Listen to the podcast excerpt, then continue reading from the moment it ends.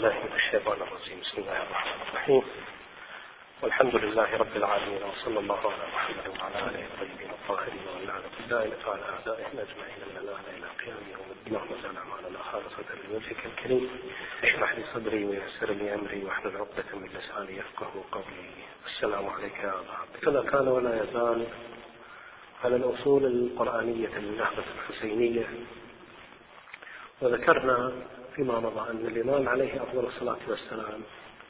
سعى في نهضته المباركة هذه والتي لا نزال نتسيأ ظلالها ونقطف من ثمراتها لأنها ثورة أقيمت على أساس الحق. الإمام صلوات الله وسلامه عليه أراد أن يحيي ما أراد الظالمون أن يميتوه وأن يروي شجرة الإسلام الباسقة التي لولا دمه الشريف لأصيبت بالذبول ولأصيبت بالمواد فالإمام عليه أفضل الصلاة والسلام أراد أن يحيي هذا الدين عليكم السلام وأن يقف أمام هؤلاء المعتدين. وقلنا أن هناك عدد من الأصول كان الإمام عليه أفضل الصلاة والسلام في صدد إقامتها من جديد من أجل أن يرجع للدين نظارته وغضاضته الأصل الرابع الذي يمكن أن نذكره بعد الأصل السابق اللي ذكرنا أنه الدين. الدين ومعارف الدين وتعاليم الدين التي أراد المشروع الأموي ومن أسس لهذا المشروع الأموي أن يرجع الناس من خلال تقويضه إلى الجاهلية الأولى أراد الإمام عليه أفضل الصلاة والسلام أن يحيي هذا الدين. الذي جاء من عند الله عز وجل. هذا الدين بدوره يحقق لنا الحق والحقيقة.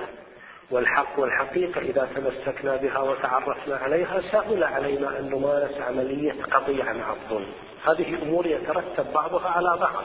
لكن نتساءل هنا هل أن الإمام عليه أفضل الصلاة والسلام أراد أن يحيي الدين في جانب دون جانب؟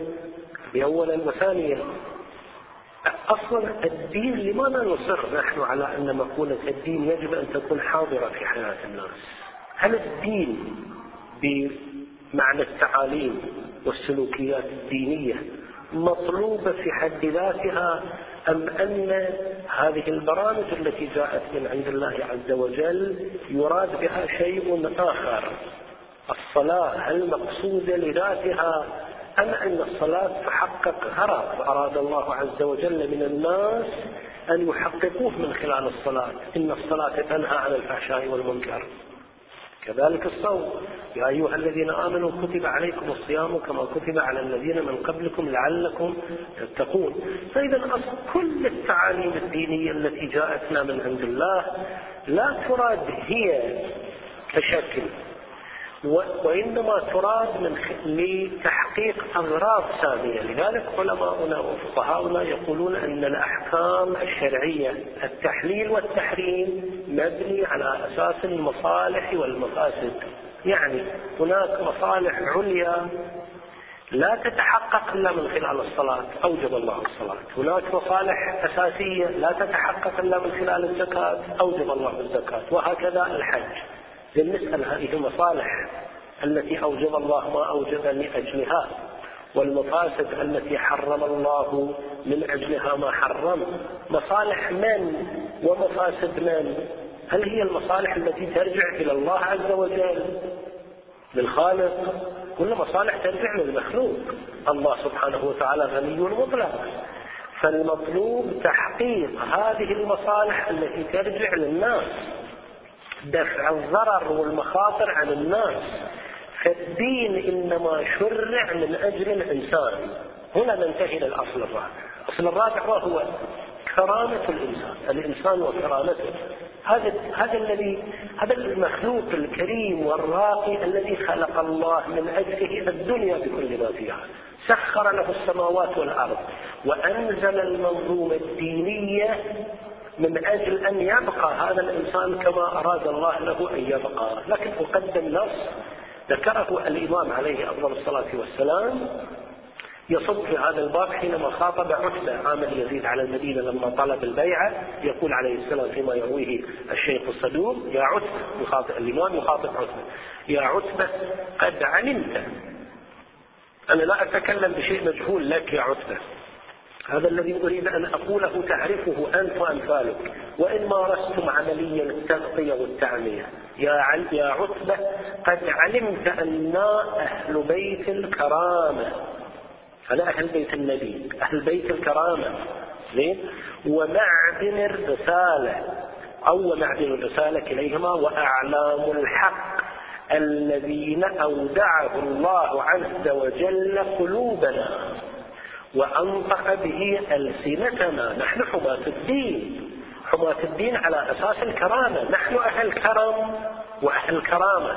وسأفرق بين الكرم والسخاء اللي يختلف عند كثير من الناس. فإذا هناك كرامة من الله. فنطقت بإذن الله عز وجل. ولقد سمعت جدي رسول الله صلى الله عليه وآله يقول إن الخلافة محرمة على ولد أبي سفيان. ما يمكن. الخلافة التي يريدها رسول الله حرام على آل أبي سفيان.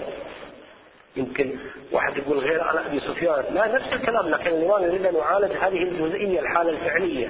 محرمة على ولد أبي سفيان. في واحد يقول تحققت الخلافه يقول لا الخلافه الشرعيه حرام. حرام يعني لا يمكن أن لا يستحقها ولا يتبوأها. وكيف أبايع أهل بيت قد قال فيهم رسول الله صلى الله عليه وآله هذا؟ أناس ليسوا من أهل كرامة الله ليسوا من معدن الرسالة لا ينطقون بالحلال والحرام كما أنزله الله عز وجل. هؤلاء نريد نبايعهم ونخليهم حملة.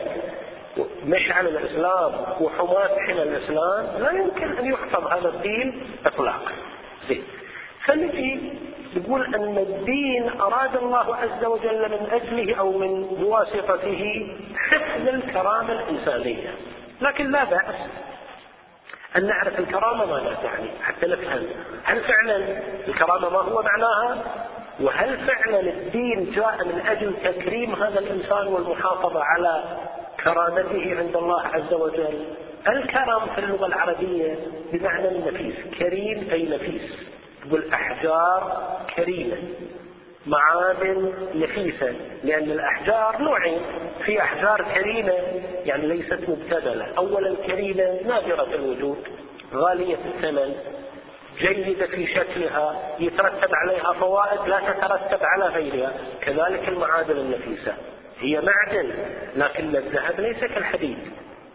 الذهب ليس أو الفضة ليست كالمعادن العادية وإنما نستفيد منها فوائد لا توجد في غيرها نسميها نفيسه فالكريم هو النفيس هو الجيد. طبعا جهات الجودة في كل شيء بحسبه.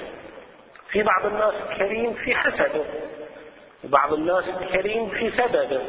وبعض الناس كريم في علمه وبعض الناس كريم يعني عنده جهة جودة وجهة امتياز في جانب لكنه في جانب آخر ليس كريم. طبعا هذا في الجانب المادي لكن في هل الإنسان جوهره قيمته هذا البدن حتى نقول فلان كريم لأن شكله طويل وعريض جميل هذا الجمال موفق. والحسابات والرؤية الدينية رؤية باقية. يعني خلق الله عز وجل الإنسان للبقاء مو للفناء. نعم. في الدنيا خلق الله الناس للفناء. لكن بشكل عام خلق الله الناس لكي يبقوا. لذلك ورد في بعض الآثار أن الله يكرم عباده إذا دخلوا الجنة وتأتيهم الرسالة من الحي الذي لا يموت إلى الحي الذي لا يموت. خلاص مخالدين فيها. بعد في كرامة أزية هذه فجعلتم في شهر رمضان قل جعلتم فيه من أهل كرامة الله. يعني أقل قليل تقدمونه الله سبحانه وتعالى يقبله. هذا معنى الكرامة. فإذا الكرامة في مقابل قلة القيمة. أمير المؤمنين صلوات الله وسلامه عليه ماذا يقول؟ قيمة كل امرئ ما يحسنه. يعني يرتقي مقدارك وقيمتك عند الناس وعند الله بقدر ما تحسن. هناك من لا يحسن إلا الشيء الفلاني يقدر قيمته بالشيء الفلاني. لكن هناك من يحسن أشياء كثيرة وهناك من يحسن أشياء باقية كما أن هناك من يحسن أشياء فانية. لذلك تجدون نجم بعض الناس يلمع في فترة وجيزة. لأن الناس أرادوا أن يستفيدوا منه في هذا الشيء الجزئي والمحدود. يستطيع أن يؤديه من سن السابعة عشرة إلى سن الثلاثين. بعدين لازم يعتزل مهما كانت سمعته رياضي لا يستطيع أن يركض في الأندية وفي الساحات الرياضية أكثر من هذا المقدار. بعد هذا الصعود يخبو نجمه. لكن الحسابات الإلهية ليست من هذا القبيل. الحسابات الإلهية لا تقاس بالسنة وبالزمن بل لا تقاس بالدنيا لأن الدنيا كلها قليلة. فالله سبحانه وتعالى يقول؟ ومن يهن الله فما له من مكرم. في عندنا كرامة من الله في عندنا إهانة من الله. زين الله سبحانه وتعالى على أي أساس يهين الإنسان ويكرم الإنسان؟ إن أكرمكم عند الله أتقاكم. هذا المعنى الإجمالي لمسألة الكرامة والبحث طويل. لذلك بعض العلماء يقول معنى الكرامة أن يتنزه أي الإنسان عن الهوان والذلة المادية والروحانية. لازم الاثنين من الناحية المادية. ليش الله سبحانه وتعالى في الشريعة الإسلامية قال النظافة من الإيمان. النظافة من الإيمان يعني لكي يكتمل, يكتمل إيمانك تتنظف تقليم الأظافر الأخذ من الشارب استحباب الطيب.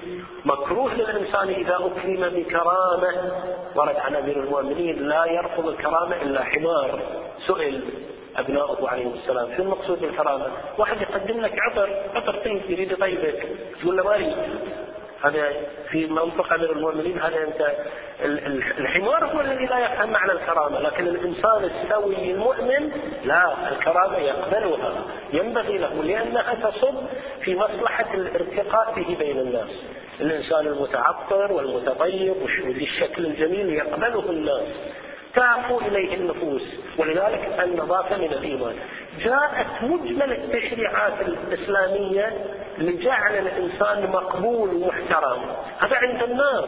فإذا كان دافعه في هذا المعنى التقرب إلى الله اضرب هذا في أضعاف مضاعفة.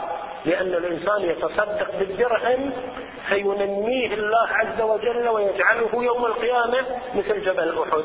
يعني إذا قبله الناس بهذا المقدار الناس يقدرون قيمة الإنسان بما يستطيعون أن يقدروه. لكن الله عز وجل عنده خزائن السماوات والأرض. يقول أن يتنزه عن الهوان والذلة المادية والروحانية وأن يكون متفوقا في نفسه عزيزا في باطنه. وهذا المعنى لا يحصل إلا بالتقرب المعنوي لله عز وجل. لأن هذه القيمة الحقيقية. مو قيمة ظاهرية. بعد بتقليل هذه الوسائل ما هي لكي يتقرب الإنسان إلى الله؟ بتقليل العلائق والتعلقات المادية وبالتعلق بالملأ الأعلى. يعني يترك المتاع القليل يعني يزهد في الدنيا. يقال أن أحدهم ولعله هارون أو واحد من خلفاء بني العباس قال للإمام الصادق صلوات الله وسلامه عليه ما أزهدك يا جعفر. كل علماء الأمة نتقرب إليهم ويتقربون إلينا إلا أن كل ما طرقنا باب سدت لنا هذا الباب. قال أنت أزهد مني أنا زهدت في الدنيا وأنت زهدت في الآخرة. لأن الرؤية الرؤية التي يحملها الإنسان هي التي تجعله يختار هذا المعنى ولا يختار هذا المعنى. الإمام الحسين صلوات الله وسلامه عليه وجد أن هذا المفهوم أخذ التآكل. يعني اختلال منظومة القيم عند الناس. انقلاب المعروف إلى منكر والمنكر إلى معروف. انقلاب الذين جعلهم الله مقدمين أصبحوا مؤخرين. والمؤخرين أصبحوا مقدمين. يقول لهم رسول الله اذهبوا فأنتم الطلقاء والخلافة محرمة على ولد أبي سفيان. ثم يكون هو الخليفة الذي يطالب الناس بالبيعة له والحسن والحسين اللذين يقول عنهما النبي صلى الله عليه وآله إمامان قاما أو قعدا يجعجع به في البلدان من بلد إلى بلد. هذا بلا شك يكشف عن حجم العورة التي كشفت في هذا الوقت. لكي نستوعب هذا المعنى بشكل أجلى قرآنيا. أذكر عدد من الحقائق أربع حقائق. الحقيقة الأولى حسب منطق القرآن وللقرآن منطقه الخاص الذي لا يفهمه إلا من يرجع للقرآن لأن القرآن يفسر بعضه بعضا. طبعا الحقائق القرآنية حينما تذكر قد نذكر آية لكن هذا لا يعني أن المنطق البرهاني والفلسفي والدليل العقلي لا يدعمها لا يدعمها بشكل أكيد. لكن نفترض في أنفسنا أننا انتهينا من هذا المعنى يعني تطابق البرهان والقرآن. الحقيقة الأولى التي ينص عليها القرآن الكريم هي أن كل خير إنما هو من عند الله عز وجل. هذا العقل والبرهان يؤكده بلا شك. يقولون كل ممكن الوجود ما بالعرب ينتهي إلى ما بالذات. يعني إحنا لما نشوف لنا شيء مالح يعني مأكل في ملوحة. ما تقول تقول الملوحة طارئة. تقول ليش هذا الطعام مالح يعني ليش زيدتم الملوحة فيه هل الماء الذي طبختم فيه هذا الأكل هو مالح هل وضعتم كمية ومقدار من الملح أزيد من اللازم أو غير ذلك؟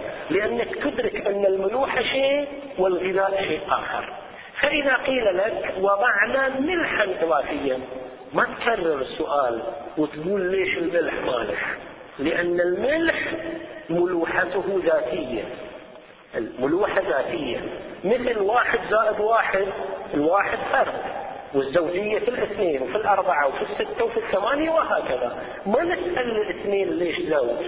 طبيعة الاثنين زوج طبيعة الأربعة زوج طبيعة الواحد فرد.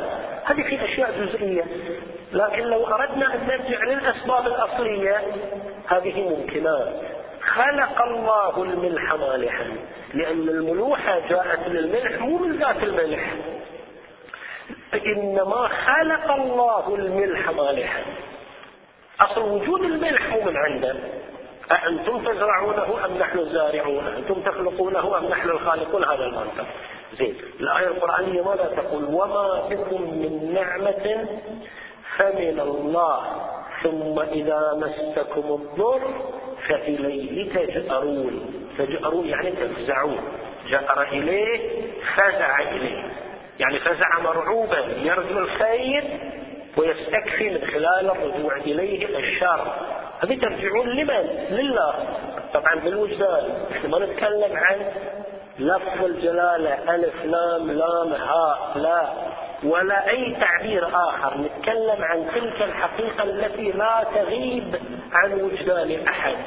في حالات الشدة كل الناس يتعلقون بجهة اللي نعتقد أنها هي الله يطمئنون أن بيدها القدرة على كشف الضراء عنهم وجلب السراء إليهم. هذه القرآن يقول وما بكم من نعمة فمن الله. في خصوص الإنسان شوية أزيد المعنى. يا أيها الناس أنتم الفقراء إلى الله والله هو الغني الحميد. لا نزال نتكلم عن الكرامة. هل كرامتك ذاتية أيها الإنسان. ولا بعد ما تبين لنا هذه الحقيقة الكرامة إنما تأتي من عند الله تترشح على الإنسان من عند الله عز وجل. فيقول يا أيها الناس أنتم الفقراء إلى الله والله هو الغني الحميد. إن يشاء يذهبكم ويأتي بخلق جديد وما ذلك على الله بعزيز. كأمس ما كنت بكرة بعدها ما تكون موجود وبالتالي ما له داعي واحد يتفرعن ويزيد وينقص. المسألة كلها من عند الله عز وجل. هذه حقيقة. الحقيقة الثانية هي أن النعم المتفاوتة على الإنسان ليست على حد سواء. أعلى هذه النعم أن يكون الإنسان خليفة لله. الحقيقة الثانية أن الإنسان خليفة الله سبحانه وتعالى على الأرض والحوار الذي جرى بين الله سبحانه وتعالى وبين ملائكته معروف ومشهور. وإذ قال ربك للملائكة إني جاعل في الأرض خليفة. طبعا ماذا يعني الاستخلاف؟ هذا بحث طويل وعريض لكن ما من شك أن الله عز وجل إنما جعل الإنسان خليفة لأنه الأفضل. لو لم يكن هو أفضل المخلوقات ما جعله خليفة. الحقيقة الثالثة مناط الخلافة ما هو يعني من يستحق أن يكون خليفة لله؟ أو بأي اعتبار جعل الله الإنسان خليفة؟ بكل ثقة نقول بمنطق القرآن إنما يستحق الإنسان أن يكون خليفة ويتميز عن سائر المخلوقات الأخرى باستحقاق الخلافة لله عز وجل من خلال التقوى. لذلك الملائكة ما كان اعتراضهم على مبدأ أن يكون لله خليفة. قالوا أتجعل فيها من يفسد فيها ويسفك الدماء. ونحن نسبح بحمدك ونقدس لك. نحن نفترض هكذا نعرف أن العلاقة بين المخلوق والخالق هي علاقة الحمد والثناء. الله يحمد وألله يثنى عليه. يذكر ويشكر هذا ما ينبغي. الملائكة هكذا يدركون بتكوينهم. وحتى الإنسان يدرك بتكوينه هذا المعنى لكن تنحرف سليقته. تنحرف بيئته تنحرف بفطرته عن هذا المعنى. زين. لذلك الله سبحانه وتعالى ماذا أجابه؟ قال إني أعلم ما لا تعلم. صحيح أن هذا الإنسان الذي خلقناه سيقع في بعض المخالفات التي لا تصب في جهة التقديس والتحميد لله عز وجل لكن هناك سر جلي وكبير في هذا المعنى. زين. إذا كان الإنسان خليفة الله وإذا كان مناط خلافة الله عز وجل هو التقوى سيكون هناك تفاضل بين مستوى الخلافة وأصل الخلافة. لأن الله عز وجل يقول هناك قرب من الله وهناك بعد عن الله. الميزان ما هو إن أكرمكم عند الله أتقاكم. فالإنسان لكي يكون خليفة لله عز وجل يجب أن يكون من أهل التقوى إنما يخشى الله من عباده العلماء. ثم الآية تقول قل هل يستوي الذين يعلمون والذين لا يعلمون؟ فالتقوى من أهم الأسس التي تقف عليها. قاعدة التقوى هي أن يكون الإنسان من أهل المعرفة بالله عز وجل. زي كيف نتعرف على الله؟ وكيف نكون من أهل التقوى؟ هنا تأتي الحقيقة الرابعة وهي أن الطريق الوحيد لتقوى الله عز وجل هو الدين والتدين. من لا دين له لا تقوى له. ومن لا يتدين لله عز وجل لا يمكن أن يكون من أهل التقوى. لذلك لاحظوا إخواني وأخواتي كيف أن دين الناس متفاوت؟ في عندنا دائرة إسلام عامة في عندنا دائرة إيمان ضيق. لماذا امتاز المؤمنون عن المسلمين؟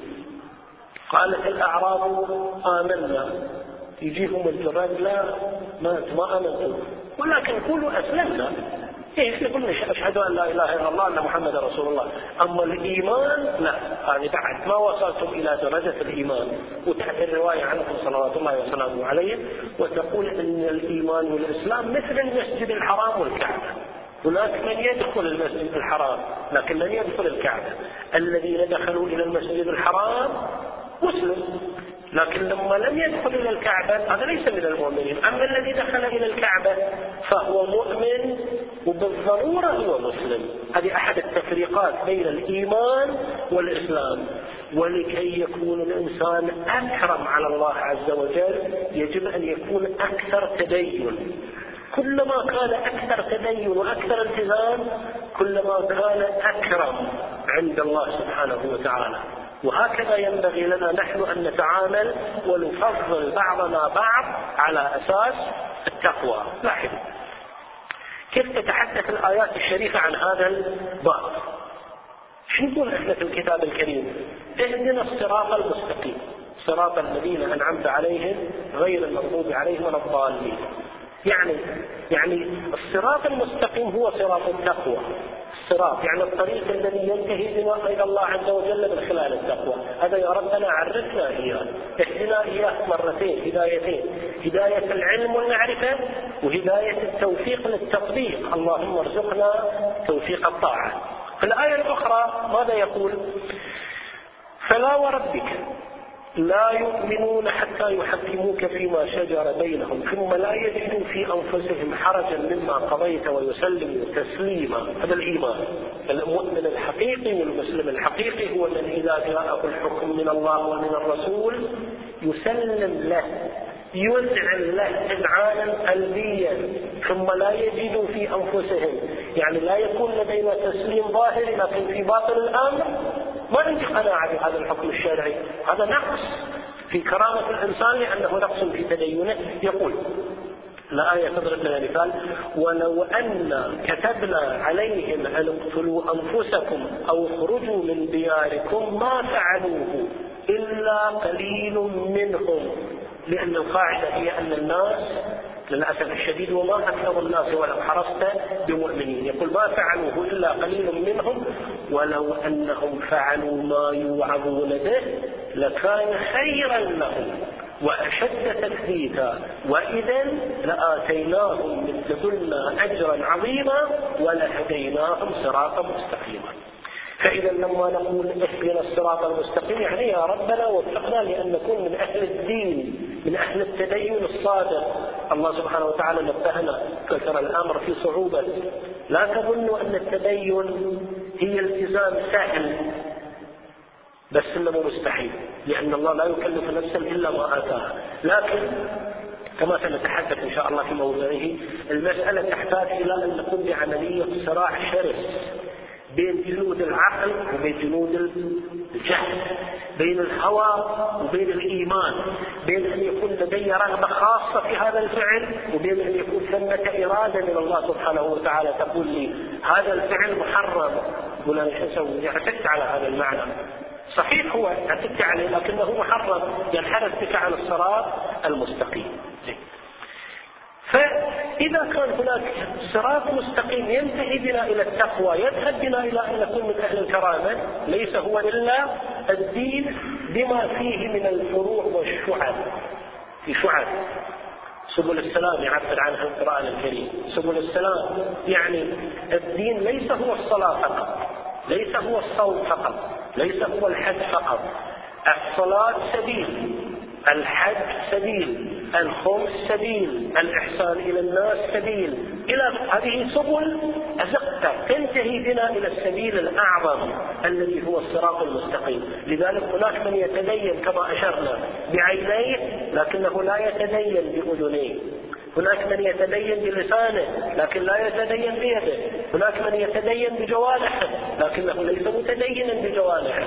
في غل وحقد وحسد وغضاء وكراهية إلى غير ذلك المطلوب من الإنسان أن يستسلم لله استسلاما تاما نقرأ قوله عز وجل يا أهل الكتاب قد جاءكم رسولنا يبين لكم كثيرا مما كنتم تخفون من الكتاب. هذا الحديث مثل ما هو. لأهل الكتاب إياك أعني واسمع يا جارة حتى أنت أيها المسلم ويعفو عن كثير ثم يشرح الإسلام والكتاب الكريم. قد جاءكم من الله نور وكتاب مبين. نور يعني يخرجهم من الظلمات. إلى النور. نور وكتاب مبين يهدي به الله من اتبع رضوانه سبل السلام. ويخرجهم من الظلمات إلى النور بإذنه ويهديهم إلى صراط مستقيم. هذا هو الصراط المستقيم اللي مطلوب. طبعا عندنا في بعض الروايات أهل البيت يصفون أنفسهم ماذا يقولون؟ نحن الصراط المستقيم. يعني العقبة الكبرى التي أخفق فيها كثيرون هي أهل البيت. الصعوبة كانت هنا. الصلاة سهل أن يؤدوها وحافظوا على الصلاة لكن لن يحافظوا على الأمانة الكبرى لأن الأمانة الكبرى تستدعي ترويض ما حذر الجماعة أنفسهم له. لكن وأيضا ماذا يقول الله سبحانه وتعالى؟ عن ماذا يحصل عليه من سار في طريق هداية الله عز وجل أو انتهى إلى الصراط المستقيم؟ سلام على نوح في العالمين. إنا كذلك نجزي المحسنين. إنه من عبادنا المؤمنين. يعني نوح عليه السلام أحسن إلى نفسه باختيار طريق الإحسان. هذا الطريق جعله من عباده من عباد الله المؤمنين. ماذا عليه؟ سلك سبيل السلام وسبل السلام؟ الله سبحانه وتعالى قال سلام على نوح في العالمين. بعد آية أخرى الله سبحانه وتعالى يقول إنما بعثنا الأنبياء لهذا الغرض ربنا وابعث فيهم رسولا. هذه دعوة إبراهيم. لذلك رسول الله كان يقول أنا دعوة إبراهيم. ربنا وابعث فيهم رسولا منهم يتلو عليهم آياتك ويعلمهم الكتاب والحكمة ويزكيهم إنك أنت العزيز الحكيم. ما يمكن للناس أن يستغنوا عن التزكية والتعليم والتربية لكي يكون الناس من أهل هداية الله. لذلك تأتي الآيات القرآنية تقول هذا الطريق الذي جاء به الأنبياء واصطفى الله سبحانه وتعالى الدين للناس. يعني اصطفى الدين من أجل الناس لا ينبغي للناس أن يتخلفوا عنه. فيقول عز وجل ومن يرغب عن ملة إبراهيم إلا من سفه نفسه. ولقد اصطفيناه في الدنيا. إذا كان إبراهيم مصطفى في الدنيا وإنه في الآخرة لمن الصالحين. هل تترك نهج مثل هذا هذا الرجل الصالح هذا العبد الصالح إلا أن يكون الإنسان سفيها؟ لذلك لاحظوا لو أن إنسان أعطي اليوم حجرا كريما وألقى بهذا الحجر الكريم في الأرض ماذا يقول عنه الناس؟ يكون سفيه لأنه فوت في شيء نفيس. لكن الله عز وجل يقول أغلى الأنفس نفسك. التي بين جنبيك. كيف تفرط في هذه النفس؟ بأن لا تسلك بها سبيل النجاة. الذي لا يمكن أن يسلك إلا من خلال الطريق الإلهي. إبراهيم لماذا الله سبحانه وتعالى جعل نهجه هذا النهج العريض والكبير؟ يشرح لنا إذ قال له ربه أسلم. جاءه النداء من عند الله عز وجل النداء الحالي والمقالي إذ قال له ربه أسلم قال أسلمت لرب العالمين. قال بالقول قال لا بالفعل والتفاني في هذا الطريق والفناء في هذا الباب. ليش؟ الله سبحانه وتعالى يقول في موضع آخر إن الدين عند الله الإسلام دين شعارات ولا هو أماني وتمنيات الدين عمل عمل يستدعي من الإنسان أن يضحي في بعض الأحيان إذا تقلب التكليف الشرعي كما فعل سيد الشهداء عليه افضل الصلاة والسلام؟ وهذا هو أحد الامتيازات له. لاحظوا ماذا يقول الله سبحانه وتعالى في موضع آخر عن إبراهيم ويشرح لنا نهج إبراهيم الذي هو نهج الكرامه قل يا إبراهيم أو النبي صلى الله عليه وآله كيف يسير على ملة إبراهيم؟ قل إنني هداني ربي إلى صراط مستقيم. هذا جوهر الصراع بين رسول الله وبين قريش. هذا هذا جوهر الصراع رسول الله يريد أن يبقى في الصراط المستقيم وأولئك يريدون أن يميلوا كل الميل. هذا يتبع الشهوات. قل إنني هداني ربي إلى صراط مستقيم دينا قيما ملة إبراهيم حنيفا وما كان من المشركين. قل كيف يعني؟ كيف تترجم اتباعك لملة إبراهيم على هذا الدين القيم والقيم؟ قل إن صلاتي ونسكي ومحياي ومماتي لله رب العالمين. كل حياتك في أقوالك وفي أفعالك رضا بقضائك. نعمل بكل ما يريده الله سبحانه وتعالى منا. طبعا هذا يحتاج إلى معرفه من ويحتاج أزيد من هذا إلى ترويض للنفس. لذلك نقول أن مدرسة عاشوراء لأن في عاشوراء ضحى. كل من انتسب إلى عاشوراء في طرف الإمام الحسين عليه أفضل الصلاة والسلام لم يبق شيئا ولا ولم يذر أحرق الأخضر واليابس في هذا السبيل. لذلك السلام عليكم يا أصفياء الله. وأودعه فيقول لله رب العالمين لا شريك له. وبذلك أمرت وأنا أول المسلمين. قل أغير الله أبغي ردا وهو رب كل شيء. يعني تريدون تلاعب بالحقائق بهذا المقدار؟ طبعا الربوبية لها معناها العقائدي لكن أيضا لها معناها الأخلاقي لها معناها الاجتماعي. وهذا الذي صار المشروع المخاصم لأهل البيت بصدده. تقول له قال الله وقال الرسول يقول قال فلان وفلان نقول لكم قال الله قال رسول الله. رسول الله يقول. ثم تقول قال فلان وفلان نبايعك على كتاب الله وسنة فلان وفلان. كيف تكون سنة فلان وفلان؟ إلى جانب كتاب الله وسنة رسوله. إلا أن يكون هناك حاكم ومحكوم. تريدون أن تجعلوا من هذه السنة حاكمة على الكتاب الكريم. حينما يأتي نص في كتاب الله الكريم قل لا أسألكم عليه أجرا إلا المودة في القربى يطلب منكم أن تبايعوا أهل البيت وأقل التقادير تودونهم. ثم يقتلون ويمر مرور الكرام كرام ولا كأن شيئا حصل ولا كأن هناك مخالفة. ومع ذلك تريدون أن تقول أمسكوا عما شجر بين هؤلاء وأولئك.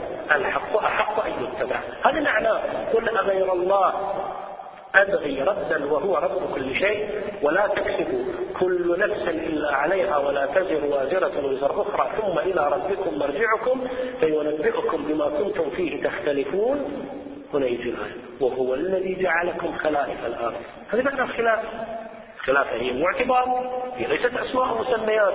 وهو الذي جعلكم خلائف الأرض ورفع بعضكم فوق بعض درجات. يتمايز الناس. إن أكرمكم عند الله أتقاكم. لاحظوا في كرامة وفي تقى. فلان كريم فلان تقي فهو عند الله كريم لكن هناك من هو أتقى وسيجنبها الأتقى هناك من هو أكرم عند الله. فكلما ارتقى الإنسان في مراتب التقوى وكان أطوع لله أعلم بالله أخشى لله كلما كان أقرب إلى الله سبحانه وتعالى. طبعا الإمام الحسين صلوات الله وسلامه عليه أراد أن يحقق هذا المشروع من خلال النهضة لأن تلك النهضة كانت بصدد ونتحدث إن شاء الله عن في حينه تقويض هذا المشروع اللذيذ وهذا اللئام يصفهم الإمام عليه أفضل الصلاة والسلام. يقول في عندنا كرام وفي عندنا لئام جبهتان لا يمكن أن نقبل الانحياز إلى جبهة اللئام على حساب جبهة الكرام. النفوس تأبى النفوس الطاهرة تأبى هذا المعنى.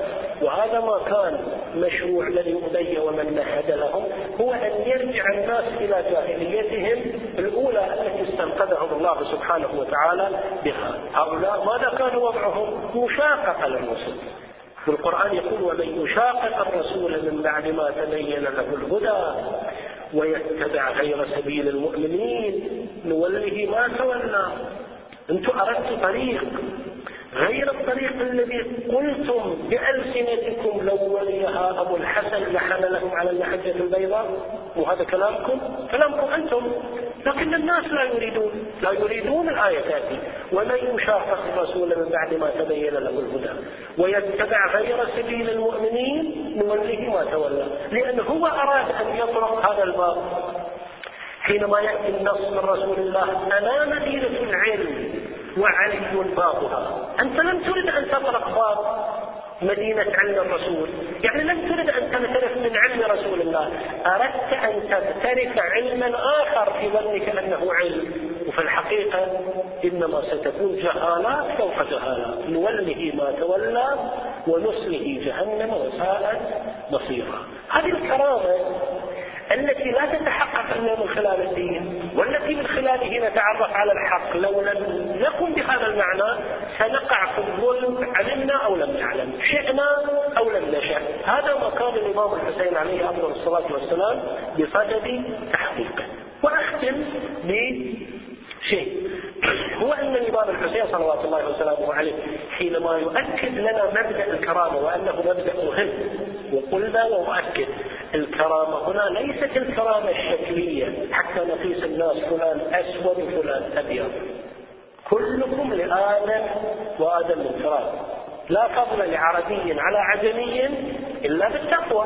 ثم يأتي مقام التفاضل فيما بين هؤلاء المتقين.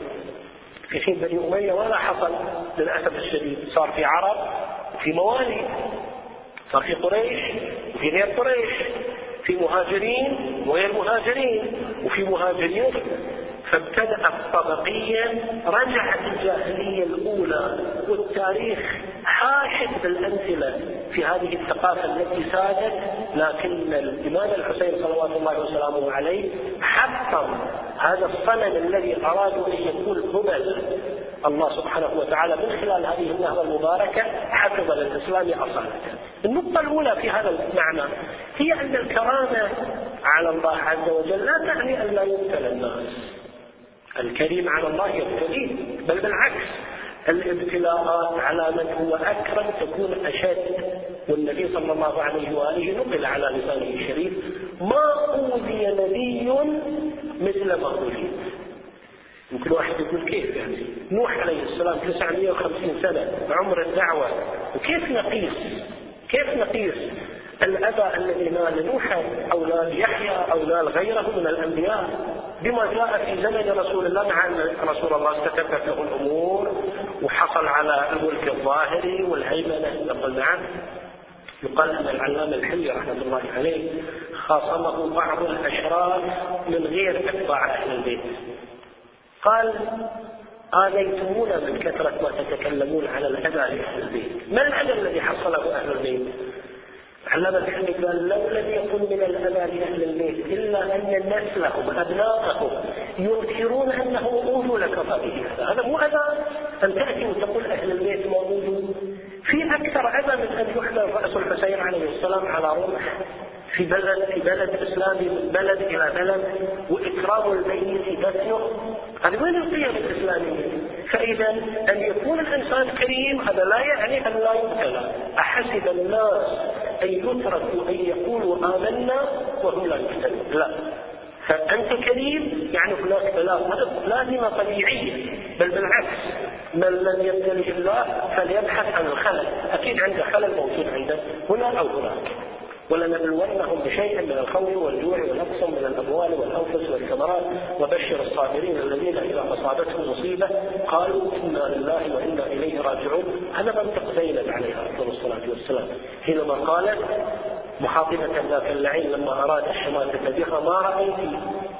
قالت ما رأيت ما رأيت إلا جميلا الذي فعل بالحسين ظاهرا مؤذي لكنه في الواقع إن لك مقاما عند الله لن تناله إلا بالشهادة. وهذا ما قاله السجاد عليه الصلاة والسلام مخاطبا ابن زياد وكرامتنا من الله الشهادة. الشهادة ليست عيب حتى يعير به أحد. زين. مسلم أيضا يقول أقسمت أن لا أقتل إلا حرا وإن وجدت الموت شيئا نكرا أو مرا على الخلاف. لكن الحرية العزة الكرامة هذا المنطق لا يمكن أن يتخلى عنه المؤمن. الأمر الثاني هي أن الكرامة لها تجليات يختلط عند بعض الناس. الكرامة والكرم مع السخاء والجود. نقول فلان كريم يعني فلان معطاء يبذل. لا ليست هذه هي الكرامة. ليس كل من سخت نفسه هو كريم لأن قد تسخو النفوس من أجل الحصول على أشياء كبيرة جدا. الكريم هو من يعطي وشعاره في عطائه هذا إنما نطعمكم لوجه الله. لا نريد منكم جزاء ولا شكورا. لأن لو أعطى طالبا غير وجه الله عز وجل لكان هذا خدش هذا عيب.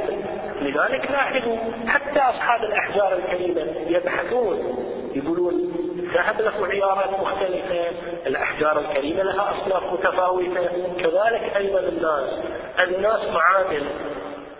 الناس معادن فيهم التقي وفيهم الأتقى وفيهم الكريم وفيهم الأكرم يقول أمير المؤمنين عليه الصلاة والسلام من لوازم التقوى أن تكون الشهوات. من كرمت عليه نفسه هانت عليه شهواته وإن الواحد يستجيب لهذه الشهوات في كل آن وزمان ومكان ما يمكن أن يكون من أهل الكرم وسيكون تكراره يا ليتنا كنا معكم سيكون تكرارا أجوف نسأل الله عز وجل أن يجعلنا وإياكم ممن يستمع القول فيتبع أحسنه. السلام على الحسين وعلى علي بن الحسين وعلى أصحاب الحسين الذين دلوا منهجهم دونه وصلى الله على محمد وآله الطيبين الطاهرين.